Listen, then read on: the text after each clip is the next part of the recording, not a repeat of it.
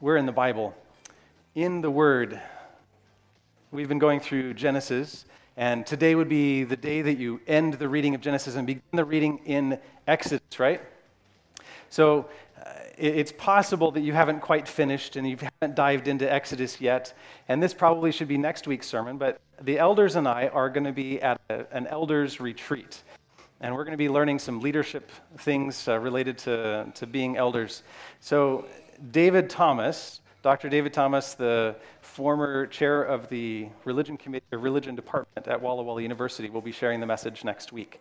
And since I can't share it then, I'm going to open up the book of Exodus today. There's something that we learned from Genesis. We learned that trusting in God's promises is the only way to a good life. Uh, think about the story of Abram, and you realize when God makes a promise, he keeps it. And when Abraham tries to do it on his own, it always messes up. Trusting God's promises is the only way to the good life. Uh, most people, no matter the religious persuasion, are interested in having a good life. Would you agree? Would you like a good life?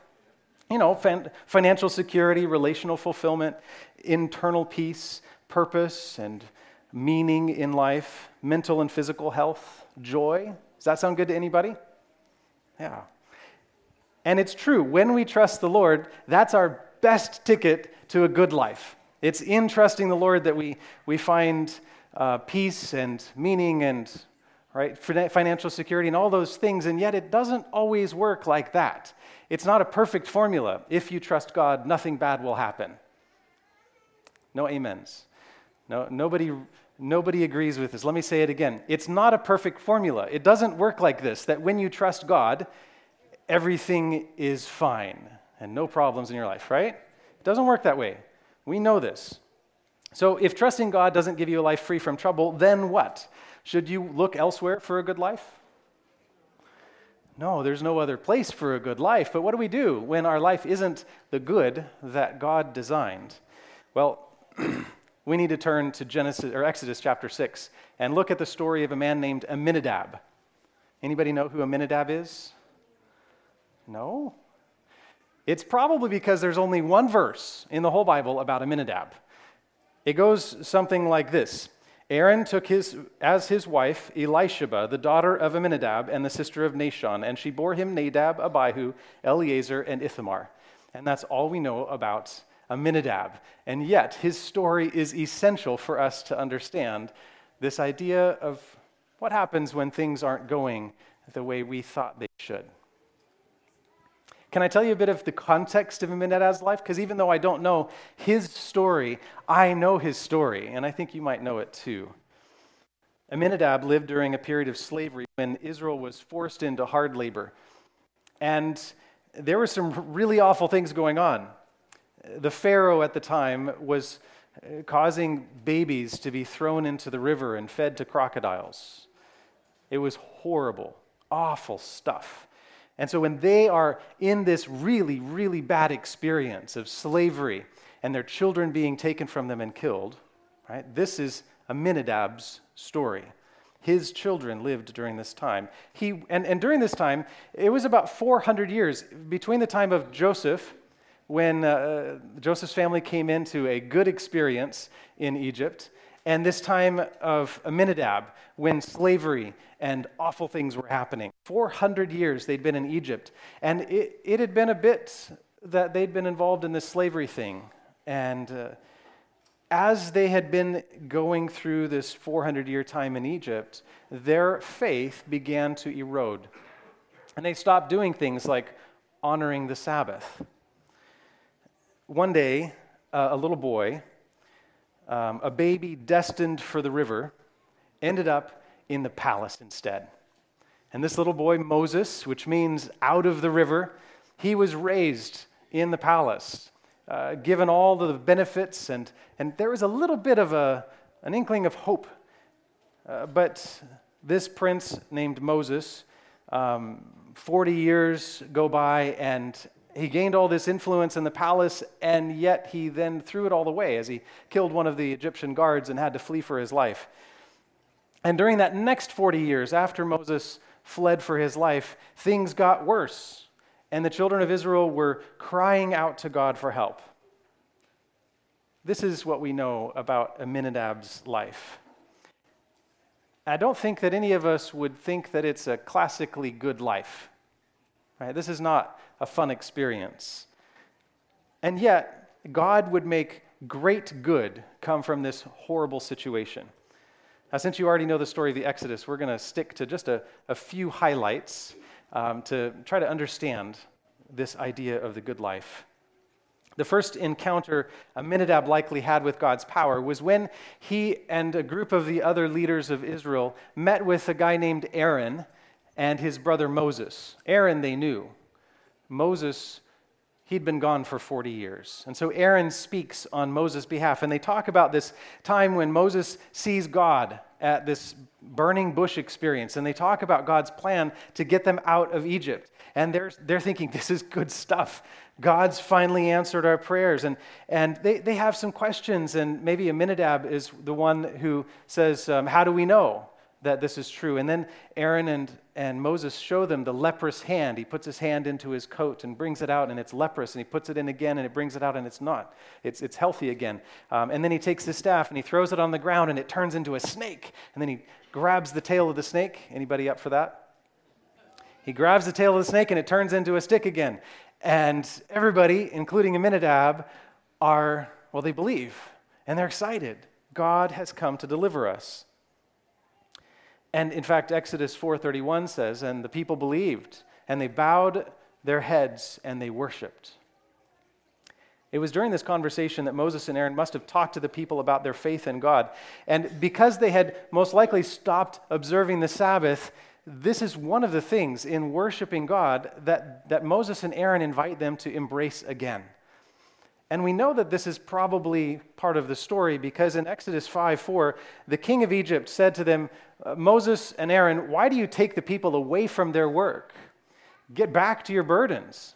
See, he's inviting them to keep the Sabbath, and it's not good for Pharaoh and the, the slave masters.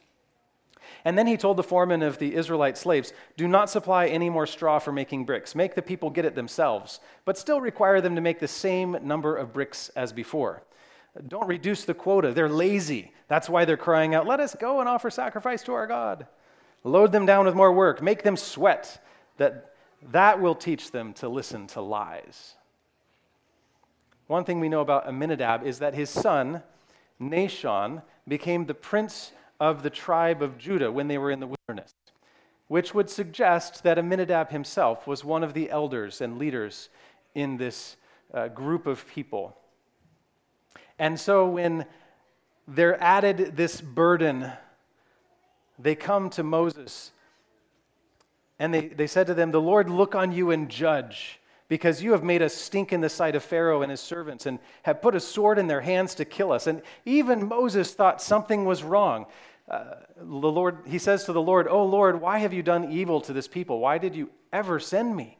For since I came to Pharaoh to speak in your name, has, he has done evil to this people, and you have not delivered your people at all. Deliverance. This is what they wanted deliverance from their struggle. They wanted deliverance from problems into good life. And in the process, what they got was a burden and, and problems and worse things. And I think this is one of the problems we have. We look around hoping for a good life, and instead we find ourselves with burdens and struggles. And in dissatisfaction, we go to the people in our lives, the leaders, the pastor, maybe God Himself, and we complain. I've asked for good things. I gave my life to you. I was baptized, and things just aren't working out well. Why aren't you giving me a good life, God? Many times I've seen people make a commitment to God in some way. Maybe they say, I'm going to keep the Sabbath. Maybe they say, I'm going to get baptized. Or uh, maybe they say, I'm going to read the Bible through this year. And then struggles come. They, they find that uh, work gets more difficult, uh, sickness comes, and, and the schedules are all thrown off, and, and they're, they're, they stop reading through the Bible. Or they find that um, even though they've just been baptized, now they've got all these doubts and struggles and, and, and temptations and, and uh, sins that they're struggling with. Or maybe they decide to keep the Sabbath, and their, their boss adds a, a, a, day to their schedule or shifts things around so they have to work on the Sabbath. And now what do they do? Are they going to lose their job because they made a commitment to follow Jesus? Aminadab's experience is our experience, isn't it? And it can feel like God. Like you, you go to God and now He's persecuting you for giving yourself to Him. But what we need to recognize is that our current problems, our current pain, may be a part of God's plan to bring deliverance. It might be essential to get us there. Just imagine if the people of Israel had been in Egypt and they hadn't been struggling. Imagine if it wasn't a problem. When God said go, would they have? When God delivered them, would they even want it? Sometimes the struggle is part of the deliverance. If you've ever dealt with an addiction, you can understand this idea that it costs something to be delivered. I even have a slide about it. There we go. Deliverance costs something before it blesses us. If you've ever dealt with addiction, you understand this because sometimes addictions are really difficult to give up. It seems like they've got these extra long tentacles that reach into your life, and, and it may feel like there's days of cold sweats and fevers and feeling like you're going to die. There might be weeks of battling thoughts of temptation, months of realigning your life according to new values, and years of faithful struggle to keep your life on that path that you know you want to be on. It costs something before it blesses. And this is something that the Israelites needed. They needed to go through this, this pain, this struggle, in order for them to, to know that the path that God was leading them on was the right path. Aminadab and the other leaders struggled through those days of harder labor, trying to quell the complaints of the people as they blamed Moses and Aaron for their added trouble. And then Moses and Aaron went to Pharaoh. And they, they go to Pharaoh and they say, Let my people go. That's what the Lord says to you, Pharaoh. And Pharaoh says, No. And Moses then does what God told him to do. And he told Pharaoh that the water would turn to blood. And for those Israelites who were struggling already, suddenly they didn't have any water to drink, no water to bathe or clean things in. The fish started dying, and it was putrid and stinky and awful. And the Israelites experienced it right along with the Egyptians. Well, Pharaoh complained, um, said he'd let the people go. Um, Moses relented. The, the water turned clean again. And then, and then he said, No, I won't let you go. And, and then there were frogs. Frogs everywhere. Frogs in the kneading bowls and in the cook, on the cooking utensils and the, on the table and chairs and in their beds and in their food and on their floors. And everywhere. There were frogs. It was awful, stinky as people tried to kill them and they would dry out there in the sun. It was nasty. And everybody experienced this, even the Israelites. And if you were there during that time and you were maybe uh, knew Aminadab, you might see him complaining as he kicked those uh, invasive frogs out of his door time after time after time. Pharaoh relented, said, I'll let you go. And then Moses said that he'd uh, send the frogs away, and they all died. And they had to sweep them up into piles, except for the ones that were in the river. And then Pharaoh said, No, I'm not going to let you go. And, and the, the dust, the very dust of the ground, which was everywhere, turned into these flying gnats. You ever gone on a walk and, and unsuspectingly, you're just walking along, and then woof, you're like in a cloud of all these little gnats. Can you imagine if they were everywhere and every time you breathe, you were breathing in gnats? This is what they were experiencing. And it was the Egyptians and the Israelites that were experiencing this. It was difficult and hard. But you know what happened during that time? Something switched in the minds of the Israelites. The people who weren't certain who God was, who had just started worshiping Him again on Sabbath, now they started to realize that there was no frog God that the Israelites served that had more power than the God that Moses talked to them about. Uh, the, the, the God of the, the, the beetle God, the God of the earth, suddenly turned into this super annoying thing that everybody was killing, right? Uh, these gnats. And, and, and the God of the river had no power over the God of heaven. Something switched in the minds of the Israelites. And it was essential that they go through these difficult experiences. They were just annoyances, to be honest. Really, that's all they were, is annoyances. Really bad annoyances, but they were just annoyances. When, when finally the, the earth turned into gnats, Pharaoh's uh, magicians, they said, This is the finger of God. And it was. It absolutely was. And then God told Moses that he had a plan. I will harden Pharaoh's heart, and though I multiply my signs and wonders in the land of Egypt, Pharaoh will not listen to you. Then I will lay my hand on Egypt and bring my hosts and my people, the children of Israel, out of the land of Egypt by great acts of judgment. The Egyptians shall know that I am the Lord when I stretch out my hand against Egypt and bring out the people of Israel from among them. Do you see God's goal? God's goal is to bring all his people, all his host, out of Egypt. And it's essential that their minds want to get out of Egypt in order for that to happen. But there's a second goal that he has. He says, I want all of Egypt to know that I am God and that there is no other. While these experiences hurt them, the first three plagues weren't deadly. And then things started to change. Moses went back to Pharaoh after he said, Get these flies away, and they, that happened. And then another plague came, and it was um, uh, the death of the animals, and it was boils on the, all the people of Egypt, making it so that not even the priests could go into the temples and uh, do the services to their God because they were unclean. Um, there was burning lightning and, and massive hailstones that fell and destroyed the crops and killed animals. There were swarming locusts that ate up everything else that was there, just completely destroying the farm economy of Egypt. And, and, and many of the structures and all kinds of things happen there. And then there's darkness. The sun god Ra is struck by the God who created the sun and it's darkness. So dark that it's like you could cut it with a knife. Have you ever been in a closet, no lights at all, no lights coming from anywhere? You can't even see your hand in front of you, or maybe in a cave? It was just like that all day and all night for several days. Just completely shut down the entire economy of Egypt. Except none of these plagues fell on Israel. Not one. They had fresh water and they had light and their animals didn't die and they didn't get hail and their, their houses didn't get um, crushed or burned.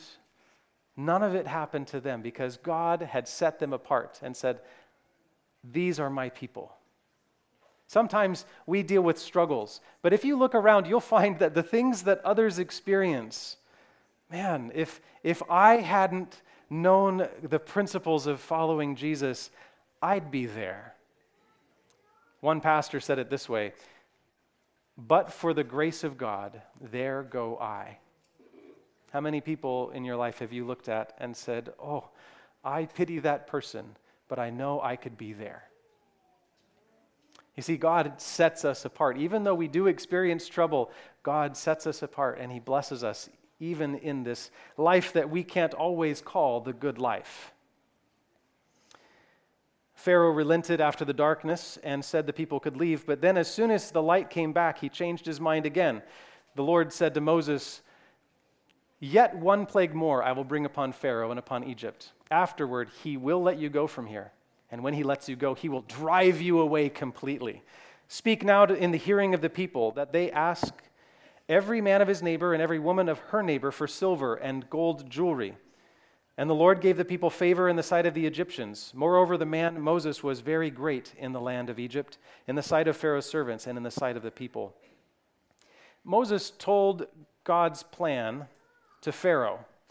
And then he made this bold prediction to Pharaoh, because Pharaoh wasn't about to, to have anything more to do with Moses. He said, If I see you again, I'm going to kill you. And this is what Moses says And all these your servants shall come down to me. This is what's going to happen next and they're going to bow down to me, saying, Get out, you and all the people who follow you. And after that, I will go out. And he went out from Pharaoh in hot anger. I'm not exactly sure who had the hot anger Moses or Pharaoh or both. The Lord hardened Pharaoh's heart, and he wouldn't let Israel leave the country. And so, After giving Pharaoh this fair warning, Moses left his palace and he went to talk to the people of Israel. He gathered them all around and he said this in Exodus chapter 12, verses 1 and following. From now on, this month will be the first month of the year for you. Announce to the whole community of Israel that on the tenth day of this month, each family must choose a lamb or a young goat for a sacrifice, one animal for each household. If a family is too small to eat a whole animal, then let them share with another family in the neighborhood. Divide the animal according to the size of each family and how much they can eat. The animal you select must be a one year old male, either a sheep or a goat with no defects. Take special care of this chosen animal until the evening of the 14th day of the first month. So a few days go by, and then the whole assembly of the community of Israel must slaughter their lamb or young goat at twilight. They are to take some of the goat and smear it on the sides, some of the blood, and smear it on the sides of the top of the door frame of the house that they are eating the animal. And that same night they must roast the meat over a fire and eat it along with the bitter salad greens and bread made without yeast. Do not eat any of the meat raw or boiled in water. The whole animal, including the head and legs and internal organs, must be roasted over a fire. This was a, we're doing this tonight. We don't have time to prepare this. Roast it over a fire and eat it together. Do not leave any of it until the morning. Whatever you don't eat, burn. Uh, burn whatever is not eaten before the morning, he says. These are your instructions for eating this meal. Be fully dressed. Wear your sandals and carry your walking stick in your hand. Eat the meal with urgency, for this is the Lord's Passover. I read all that to you because I want you to imagine what Aminadab would have been experiencing and all the people of Israel as they're learning about this substitute. Because the plague that would come next was the death of the firstborn child. The first three plagues fell on Israel and Egypt. The next six plagues only fell on Egypt. But the tenth plague, the tenth plague was unique because it wasn't about the nation that you were born into, the family that you had. It was about a simple act of faith in a substitute. That lamb would save your life. And anybody who sacrificed that lamb and put the blood on the doorposts of their house would be saved. It wasn't about nationality, it was about their faith in God. As Moses told the elders about this plague and God's solution for, uh, for Israel, Aminadab and the rest of the people believed. And notice how Moses describes this judgment night in verses 12 and 13 of Exodus 12. That night I will go through the land of Egypt, and I will kill all the firstborn of animals and of people in the land of Egypt. I will punish all the gods of Egypt. I am the Lord. But the blood will be a sign on the houses where you are. When I see the blood, I will pass over you. Nothing terrible will hurt you when I punish the land of Egypt. You probably know the rest of the story. The people sacrificed the lambs, they prepared themselves to leave. The Egyptians begged the Israelites to leave as they were um, mourning the loss of their children. The king's officers came, and just as Moses had predicted early that next morning, they pushed them out. Go, go, leave. We don't want you here anymore. And then there was the pillar of fire that was by the sea. The sea ends up parting as the Israelites go through. It crashes down and destroys the armies of Egypt so they can't follow. Uh, there was water that came out of a rock in the middle of the desert. There was manna that seemed to fall from heaven every day, providing food for them. Uh, the people messed up, worshiped an idol. The, uh, the Ten Commandments were given to them, Aaron's son, sons, and that would be Aminadab's grandkids. Uh, they were anointed or ordained as priests in this new sanctuary that God told Moses to build. Uh, they ended up at the border of the land that was promised, and they failed to believe. Even though all that stuff had happened, they failed to believe. They had to wander around for another 40 years and then come, came back to the promised land again. And finally, in the promised land, they had judges and then they had kings with varying results, some leading them towards God and some leading them towards uh, apostasy. Um, and through all of this, the promises of God endured. And eventually, Emmanuel was born God with us. There's a reason that God commanded the Israelites to do this Passover every single year. God wanted them to remember that He is the God who saves, At one point, he asked the Israelites as they were in apostasy, he's like, Is my arm shortened somehow that it can't save anymore? Don't you remember how I brought you out of Egypt with great power? Don't ever forget that. I am the God who saves you. Sometimes when we're in trouble, we look for other alternatives for deliverance. We look for other ways to have the good life. And God's like, no, no, no, no. I want you to remember that I am the God, and there is no other that can deliver you. Second, every time they were to sacrifice that lamb, they were to remember that it was the substitute that took the place for their sons. And every time they took that, that uh, yearly Passover meal in, they were supposed to remember that Jesus would one day come, the Messiah would come and be the substitute for their lives, for their sins, so that they could truly be saved and have the good life. And the third reason is that this yearly Passover festival was to remind themselves of the promise to Eve that, that one day, one day, God would crush the serpent in the same way he crushed Egypt. And lastly, God wanted to remind them on a regular basis that they were not saved from destruction because they were the children of Jacob or Abraham, but because they were believers in the God of promise, the God who had made a covenant to deliver them.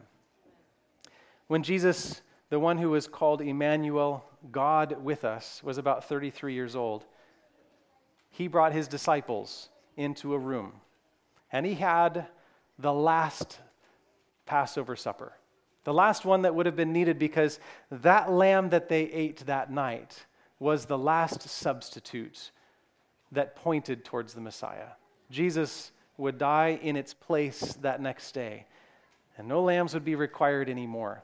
And that night, he, he took bread and he broke it, and he took uh, grape juice and he gave it to them and he said, This is my body and this is my blood. And he replaced the Passover festival with a new thing, not, not something remembering the Exodus, but a, a festival, um, a, a ceremony, you might say, that remembers the great, powerful deliverance of Jesus on the cross.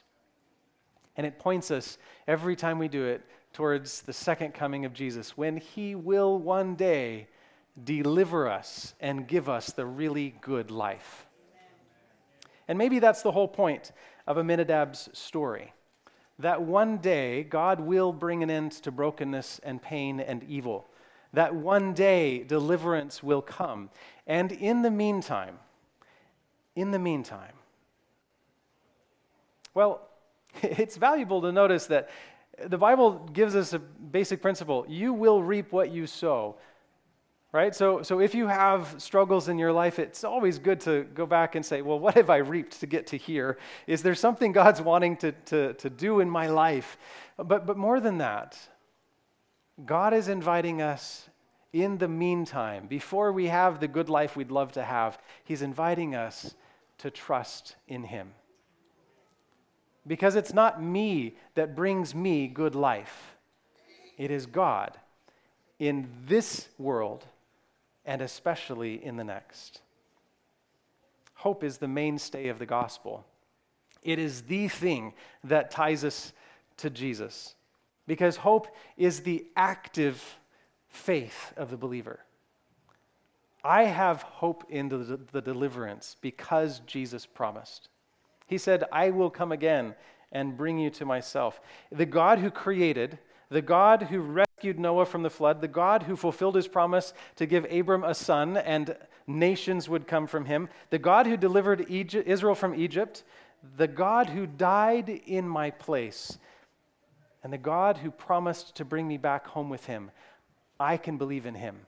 He's fulfilled every one of his promises so far, and he will fulfill this one. But in the meantime, while we wait, God invites us to live with this faithful trust in him a hope filled obedience that follows him. Your, might, your life might not be as good as you'd like it to be. When you imagine what the good life is like, now might not be that good life. But take heart. Jesus has overcome the world, and soon he'll take us home with him to live that really good life.